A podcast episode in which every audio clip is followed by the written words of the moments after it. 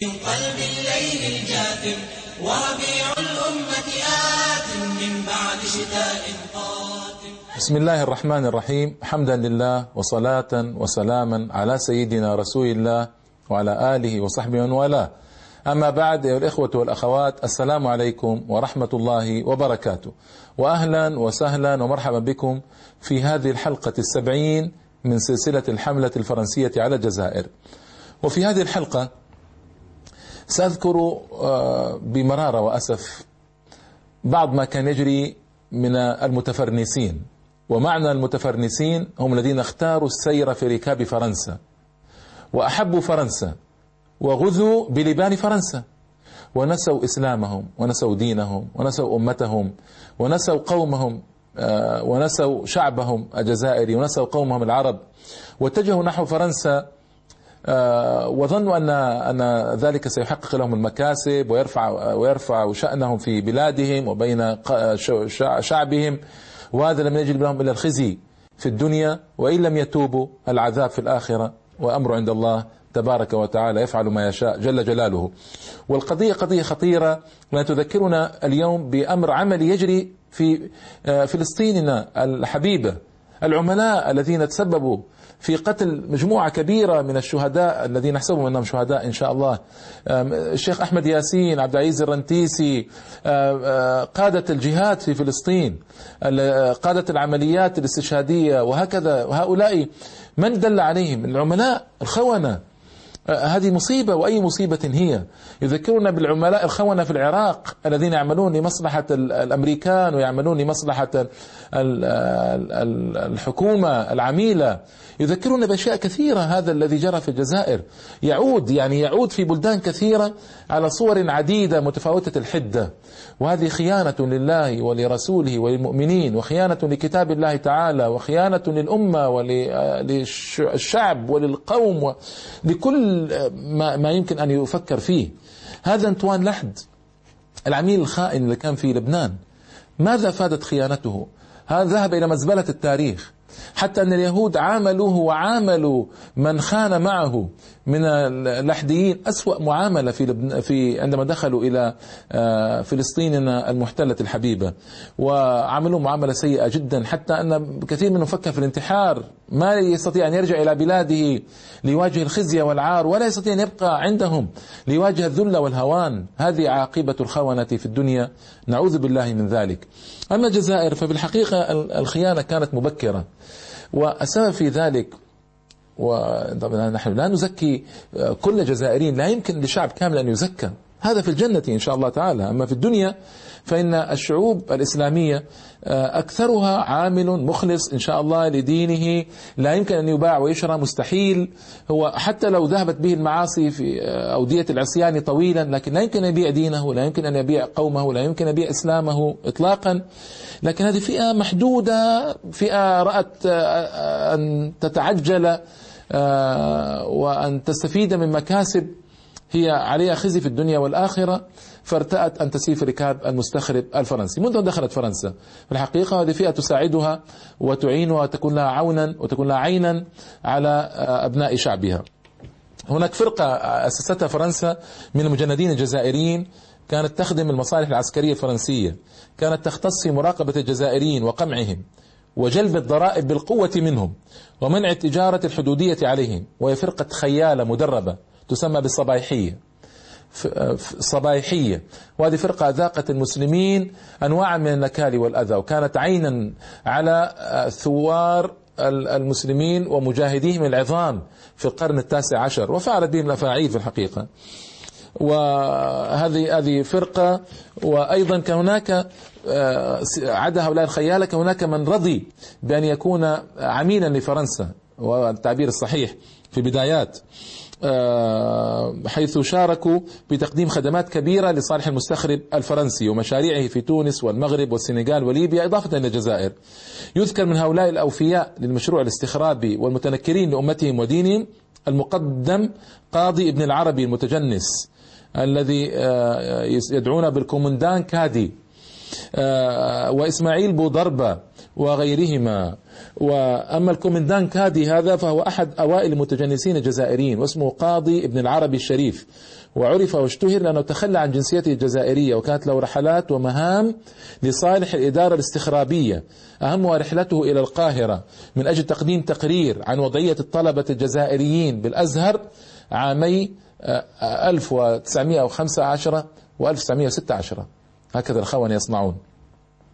أما رحلته الثانية فقد أرسل في مهام مهمات دبلوماسية وربما تجسسية إلى بلاد الحجاز وهي من الرحلات السياسية المشهورة في العقد الثاني من القرن العشرين خدمة لمصالح فرنسا.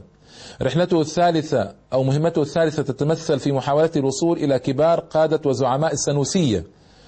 آه والأستاذ آه الكبير المؤرخ الجزائري أبو القاسم سعد الله آه ذكر بعض أخباره في أكثر من موضع في موسوعته موسوعة الجزائر الثقافية تاريخ الجزائر الثقافي لمن أراد أن يرجع.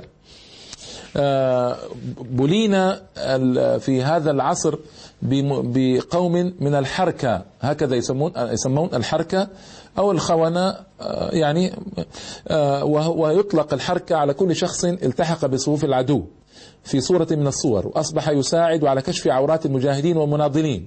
والحركي أو خائن من الدرجة القصوى وكانت الثورة تحكم عليه بالإعدام. والحركي لفظة شعبية جزائرية نسبة إلى الحركة بفتح الحاء المهملة وسكون الراء. والحركة أو رجال الحركة كانت تطلق على الذين يحملون السلاح من الجزائريين لمساعدة الفرنسيين جيشا ومخابرة على ملاحقة الوطنيين واضطهادهم أو قتلهم. ويبدو أن إنشاء هذا السلك العسكري من خونة الجزائريين كانت الغاية منه إزعاج الثورة بمحاربتها بفريق من الجزائريين أنفسهم. وهي قضية نفسية صعبة حين يحارب الجزائري أخاه الجزائري. أو كما بالتعبير الفرنسي محمد يحارب محمدا. كان رجال الحركة يختلفون في أسنانهم منهم الكهل منهم الرجل منهم الشاب منهم الصبي اليافع وكان لهم مراكز لا يعدونها وبالقرب من مراكز الفرنسيين. ويدلون ويخرجون مع الجيش الاستخرابي الفرنسي في مهامه. لأنهم يعرفون المسالك يعرفون الطرق يعرفون قومهم يعرفون الناس وتسببوا في مقتل كثير من المناضلين بالضبط كما يحدث اليوم عند عند الفلسطينيين.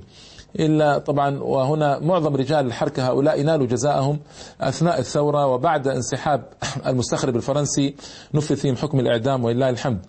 وإلا من ثبت سلامة نيته وإلا من ثبت أنه التحق بهؤلاء كان الأمر غير واضح عنده ولم يقتل جزائريين ولم يدل على جزائري. وهذا من إنصاف المجاهدين ولله الحمد. وكنا النساء في بداية الاستقلال يهج يهج نعم يعملن قصائد هجاء يهجين في أغانيهن الشعبية رجال الحركة شر هجاء. فكنا ينعين عليه عليهم أعمالهم ويشنعن على سلوكهم ويعددن جرائمهم في الوقت الذي كنا يمدحن فيه المجاهدين ويعددن مآثرهم ويشدن بمواقفهم الوطنية. ومعظم هؤلاء الحركة التحقوا مباشرة بفرنسا بعد الاستقلال. أنهم علموا إن جلسوا سيقتلون. طبعا هذا أمر معلوم. كانوا يسمون في أيام ديغول القوة الثالثة. كان ديغول يحاول أن يوجد قوة ثالثة من الجزائريين يتفاوض معها ينشئها يعظم من قدرها حتى يستطيع يتفاوض معها عوض عن جبهة التحرير الوطني فما استطاع. إلا أن يكون قوة من متفرنسين الجزائريين قليلة جدا ووقفت مواقف خسيسة من الثورة الجهادية. هنا طبعا اسمعوا ماذا جاء. يقول الوالي العام الفرنسي جونار حتى نعرف كيف خططوا لهذه الحركة. الوالي العام الفرنسي جونار يقول إن المدرسة الفرنسية هي أساس سيطرتنا في الجزائر. وذلك بخلق نخبة مثقفة قادرة على الاستجابة لأفكارنا تساعدنا وتسهل لنا مخططاتنا. هذه النخبة هي تسماها الفرنسيون خدام فرنسا الأوفياء. الله أكبر. انظروا للتسمية. حتى تخلو من الذوق خدام. لكن هكذا هكذا إنسان إذا خان دينه ومبادئه ووطنه يستعمل مثل الحذاء أكرمكم الله عند الآخرين. آه وفي التعليم الذي نشرته فرنسا في الجزائر كان وسيلة لتدعيم احتلالها وإطالتها عن طريق إنشاء نخبة من هؤلاء. وهو ما عبر عنه الدوق دومال بقوله إن فتح مدرسة أحسن من فيلق عسكري لإقرار الأمن. طيب. هذه المدرسة أصدرت نماذج الأستاذ محمد الهادي الحسني ذكرها آه، في كتاب له يقول هذا ربيع زناتي يكتب في أحد أعداد جريدته آه، أو في إحدى آه، نعم في أحد أعداد جريدته مقالا بعنوان يجب أن تصبح الجزائر فرنسية ويعد احتفال فرنسا بمرور قرن على احتلالها الجزائر هو 14 يوليو جزائري هكذا. وهذا شريف ابن حبيلس وما هو بشريف؟ يقول محمد هادي الحسني يكتب كتابا بعنوان الجزائر الفرنسية كما يراها أحد الأهالي يملأه مدحا لفرنسا وتملقا للفرنسيين وقدحا وسلقا للجزائريين الذين هم في رأيه المأفون لصوص بحر وقطاع قفر. وذلك حنفي الأحمق الذي أكد في كتابه المسمى الرسائل الجزائرية إننا لاتينيون. وذلك بل قاسم ابن عزيز الذي ارتد عن الإسلام وسمى نفسه أوغستين. جعل من نفسه ناطقا باسم إخوتنا في جرجرة متقولا عليهم. آه، بقول إن شباب القبائل يرغبون في الفرنسة. هذه البربرية تحدث عنها في ثلاث حلقات سابقة. ويقول إنهم أقرب إلى النصرانية منهم إلى الإسلام كبرت كلمة تخرج من فمه إن يقول إلا كذبا. وهؤلاء الشيوعيون الجزائريون يكتبون في جريدتهم النضال الاجتماعي بتاريخ الثاني عشر من يناير سنة 1923 أن الجزائر ستكون سنة 1950 جزءا من الاتحاد السوفيتي. وهذا كاتب ياسين أحد البربر يكتب بوقاحة مسرحية بعنوان محمد خذ حقيبتك وهكذا أعوذ بالله. وأنا يعجبني الأستاذ محمد الهادي الحسني في فضح هؤلاء. يعني له كتاب جميل في فضح هؤلاء واستفدت منه جدا في الحقيقة في تحضير بعض الحلقات وجزاه الله خيرا. آه، الثورة كانت منصفة وضبطوا عملوا قائمة بأسماء كل الضباط وضباط الصف الجزائريين مخرطين المخرطين في الجيش الفرنسي بالمنطقة. أرسلت إلى كل واحد منهم رسالة تحذره من عمله مع العدو وقد يجد نفسه بعد مدة في مواجهة إخوانه إذا لم يتب. ففي الحقيقة كانوا منصفين منصفين ومنصفين جدا. ما قاموا بقتل الناس هكذا إلا بعد التحذير بعد التنبيه بعد التذكير. نعم. آه، أيضا الحركة للأسف آه، أيام الاستقلال. الاستقلال اللي توافق عليه الأغلبية الساحقة يعني من الجزائريين. آه، هؤلاء للأسف ما وافقوا وأعدوا أنفسهم للالتحاق بركب فرنسا. آه،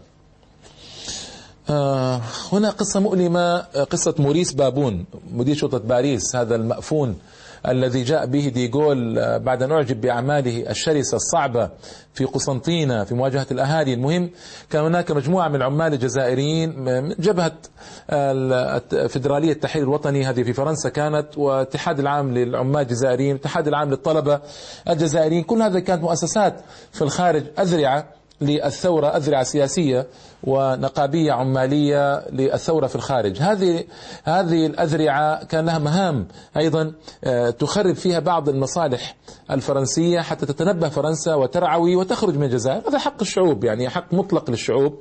فأتوا بموريس بابون هذا وجعله ديغول مدير شرطة باريس وفعل الأفاعيل آه، في آه، في الجزائريين المقيمين هنالك. وأنشأ طائفة من هؤلاء الحركة الجزائريين للأسف التي تتعقب أبناء قومهم. وجعلهم آه، جعل الضباط الفرنسيين يدربونهم تدريبا خاصا على مقاومة أبناء الجزائر في فرنسا. وطبعا هناك كتاب ظهر في فرنسا رسالة جامعية حول الحركة آه، أصدره محند مومو بعنوان أنهم أصبحوا حركة. الكتاب طروحة جامعية في علم الاجتماع من منشورات آه، فيارد وتحدث عن دور الحركة في باريس. آه، لكنه لم يجرؤ على أن يقدم اعترافا بأخطاء وخطايا الحركة إزاء الوطن الأم في الجزائر. المهم يعني هذه قضية من يريد أن يتابع. لكن الفرنسيين دونوا كثيرا من جرائم الحركة في فرنسا ضد المواطنين الجزائريين. آه طيب وذلك يتضح في من ما فعله بابون. آه بابون هذا مدير شرطة باريس في الجزائريين آنذاك وكيف فعل مع الحركة إلى آخره. آه نعم. هنالك كتاب كتاب صدر في يوليو 1961 صدر الكتاب من طرف وزارة الداخلية الفرنسية. أعيد إصداره سنة 2000 من آه هذا الكتاب قدم له آه فرانسوا ماسيرو بيير فيدال ناكي المؤرخ الفرنسي المعروف صاحب عدة كتب حول جرائم الجيش الفرنسي في الجزائر. شارك معه المؤرخ الجزائري آه محمد حربي. صدر هذا الكتاب آه، آه، وتحدثوا في الكتاب عن هؤلاء الحركة كيف يصنعون وكيف يعملون. آه، مجزرة أكتوبر 1961 ماذا صنع موريس بابون؟ سلط الحركى على جزائريين. وقتل في هذه المجزرة 300 جزائري. وألقوا في نهر السين. وبعضهم أعدم في غابة فانسان القريبة من باريس. وفعلوا بهم الأفاعيل في الحقيقة. وتحرك الحركى في أحياء جمع فيها جزائريون بكثرة. خاصة في أحياء حي بارباس ولاغوت دور بالدائرة 186 من باريس. والحي الثالث عشر من باريس ساحة إيطاليا وطولبياك والأحياء المجاورة. آه، آه، ومارس هؤلاء الحركة نوعا من إجرام كبير في حق الأهالي آه، ويعني هذا كلام طويل أيضا. وفيه تفصيلات كبيرة. وكان الفرنسيون يعجبون من الحركة عندما يقفون في الطرقات ويوقفون بعض الجزائريين ويسحبونهم إلى محاكم الإعدام أو يسرقون ما عندهم أو أو وكان يعني يستلمون مرتبات كبيرة وكبيرة جدا نسبيا. واعترف أحد الحركة بأنه قام بذبح ثمانية أفراد آه، بنفسه. من تحت أمر النقيب بيير هكذا. يأمره فيذبح إخوانه. آه، ووزعوا أيضا في الأحياء الباريسية قصد الإمساك بأي تحرك الوطنيين الجزائريين. ووقع الاختيار على منطقة نوازي لوساك في رومان فيل وزود بأجهزة تسجيل لتسجيل اعترافات المناضلين الجزائريين. ومنحوا صلاحيات لم تكن تمنح حتى للعسكر الفرنسيين. فاستغلوا هذه الصلاحيات الحركة وتحولوا إلى وحوش كاسرة وعاثوا في الأرض فسادا وأشاعوا الإرهاب والقتل والتدمير وسط الأهالي من الجزائريين. وكانت الدفعة الأولى التي تم زرعها من هؤلاء الحركة في 20 مارس 1960 تتخذ من الدائرة 13 في باريس مركزا لها. وبدأت هذه الفرقة في نشر الرعب في وسط الأهالي الجزائريين. فكانت مقاهي العرب ومحطات المترو وشوارع المنطقة ميدانا نشطا لهؤلاء الحركة. وكثيرا ما أصيب الفرنسيون بالذهول وهم يشاهدون هؤلاء الحركة بملابسهم بملابسهم المتميزة ومدججين بالسلاح يستوقفون المرة من المسلمين ويفتشونهم ويدققون في هوياتهم. وانتشرت جرائم هؤلاء وممارساتهم الإرهابية وسط سكان الأحياء ومصادرة نقود الناس وغدت مقاهي الجزائريين ونواديهم عرضة للاقتحام والتفتيش من طرف هؤلاء وسادت لغة التهديد والخوف.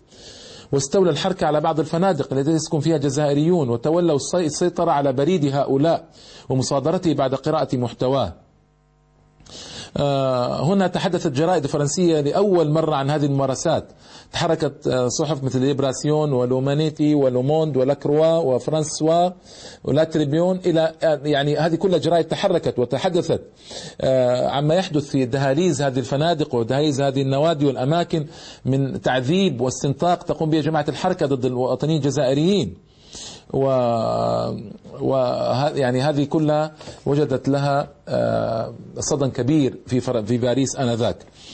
آه، هنا أيضا في الجزائر ظهرت شخصيات في الحقيقة شخصيات لامعة وجيدة لكنها سقطت سقطات بعضها عجيب يعني يسقط سقطات عجيبة. آه، حمزة أبو بكر شخصية علمية ودينية آه، كبيرة لكنه وضع نفسه آه، مواليا للسياسة الاستخرابية الفرنسية في مشروعها في فصل الصحراء عن الجزائر.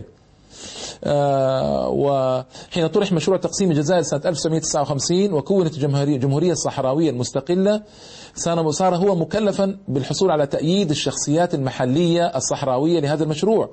كانت له محاولات وصلت إلى حد الاستعانة بالشرطة واستخدام العنف لإرغام الأعيان للوقوف معه في مشروع فرنسا الاستخرابي الذي وعدته بأن يكون رئيسه بمساعدة بعض الخونة الآخرين.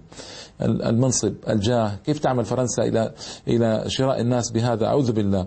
الشيخ إبراهيم بيوض كان له من التزام وبعد النظر ما يحصنه من شهوة الكرسي حيث رفض المشروع من أساسه. آه، رحمة الله تعالى عليه.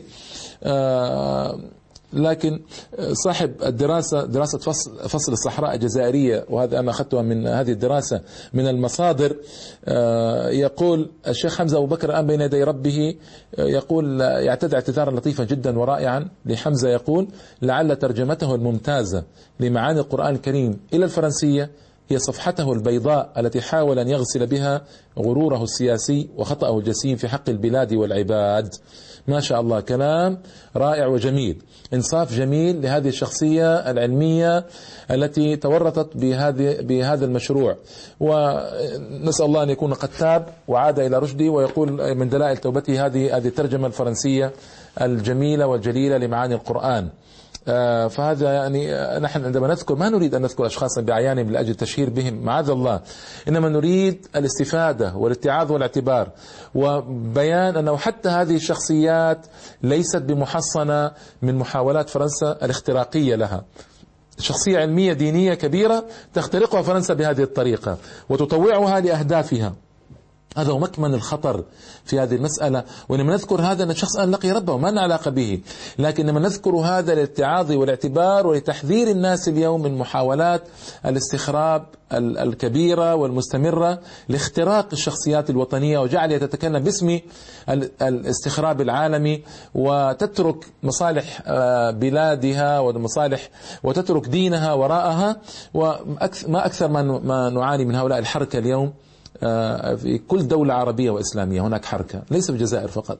في كل دولة عربية وإسلامية اليوم هنالك حركة هنالك خونة يقومون بما قام به الحركة في الجزائر.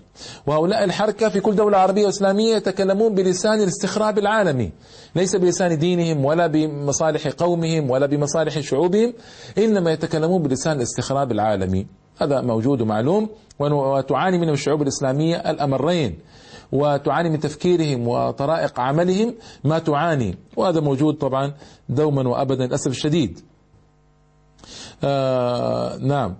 آه وأيضا أحد الأعيان الذين شوهوا مسيرة النضال والوحده الوطنية السيد محمد مولاي الشريف فوغاس الذي لجأ إلى ليبيا في أيام الملك إدريس. لكن الملك رحمه الله ألزمه بعدم التحرك ضد ضد المشروع الوحدوي للثورة الجزائرية. ثم انخرط ضمن الشرطة الليبية وهو برتبة عقيد وتخلى عن الجنسية الجزائرية.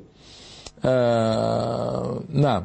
وكلام طويل يكفي هذا في قضية رموز الحركة هؤلاء. لما آه، جاء ساركوزي الآن إلى الجزائر قريبا يعني في زيارة ورفض الاعتذار عن جرائمه جرائمه وجرائم فرنسا. طبعا يمثلها هو رئيس الجمهورية الآن. رفض الاعتذار عن جرائم فرنسا. وسآتي في قضية الاعتذار في حلقة منفصلة رجع إلى الحركيين وقدماء المحاربين خدام فرنسا الأوفياء رجع إليهم وتعهد لهم بتعويض 200 ألف من هؤلاء الحركة وأسرهم في في فرنسا. الحركيون يطالبون تعويضات من فرنسا ب 40 مليار يورو. لضياع ممتلكاتهم يعني في الجزائر لما خرجوا هربوا والأضرار المعنوية التي لحقت بهم. آه، الجزائر تمتنع عن إصدار عفو عنهم. آه، في عام 2000 صرح الرئيس آه، بوتفليقة إن الحركيين خونة. خونة وبوتفليقة وشاهد الحركيين وخيانة الحركيين في الثورة وهو ممن عاصر الثورة شابا صغيرا وضابطا أيضا عسكريا. نحن ندعو هؤلاء الحركة إلى التوبة الصادقة. فإن أبواب التوبة مفتوحة. لا يقفلها أحد أمامهم. لن يقفلها أحد أمامهم أبدا. ولا يستطيع أحد أن يقفلها أمامهم. وهؤلاء الحركة موجودون في فرنسا اليوم. أدعوهم أدعوهم إلى التخلص من آثار الماضي وإلى فتح أبواب التوبة مشرعة آه، آه، بينه وبين ربهم جل جلاله. فالله تعالى يقبل توبة عبده إذا أقبل عليه وإذا تاب إليه. وهذا بالنسبة لمن مارس شيئا مع فرنسا. أما أبناء الحركة وأما أهالي الحركة وأحفاد الحركة صاروا أحفاد اليوم. ما ذنبهم؟ وأنا في الحقيقة أدعو ال ال كل من له علاقة بهذه القضية إلى أن يتجاوز عن أبنائهم وعن بناتهم وعن أهاليهم الذين لم يكن لهم حول ولا طول في القضية. وبعضهم ولدوا بعد بعد رحيل الاستخراب الفرنسي وما أدركوا شيئا. فهؤلاء لا تزر وازرة. وزر أخرى يجب أن يعاملوا تحت قوله تعالى ولا تزر وازرة. وزر أخرى وهؤلاء اليوم يعني ما ذنبهم حتى يبعدوا عن وطنهم. أما آبائهم فهو ذنب آبائهم لا يتعدى إليهم. وأما آبائهم إن تابوا فالتوبة مفتوحة وأدعوهم وأشجعهم لإعلان التوبة لإعلان التوبة بوضوح وبقوة. والتخلص من الارتباط بالاستخراب الفرنسي والظهور تحت مظلة الفرنسيين دوما وأبدا. وكأن فرنسا هي أمهم وأبوهم وهذا الذي ينبغي أن يتخلصوا منه. وهذا من علائم التوبة الصادقة. فليعلنوا توبتهم وليعتذروا للشعب الجزائري وليدفعوا ديات ديات لمن قتلوا منهم أو ساعدوا على قتلهم. ديات شرعية يقدرها القضاء الشرعي ويقدر كل حاله كل حالة بقدرها. هذا ليس موضوع الآن محاكمة الآن إنما هو دعوة لكيفية التوبة ان التوبة ما تقال فقط بالكلام إنما آه، تحقق بأشياء كثيرة. وساعتئذ يتوب الله عليهم إن شاء جل جلاله. هذه هذا تحذير هذه الحلقة هي حلقة تحذير. لا لهؤلاء الحركة فقد انتهى أمرهم وانتهت قضيتهم منذ زمان طويل منذ أن خرج الاستخراب الفرنسي من الجزائر. لكن تحذير للمتفرنسين اليوم في الجزائر.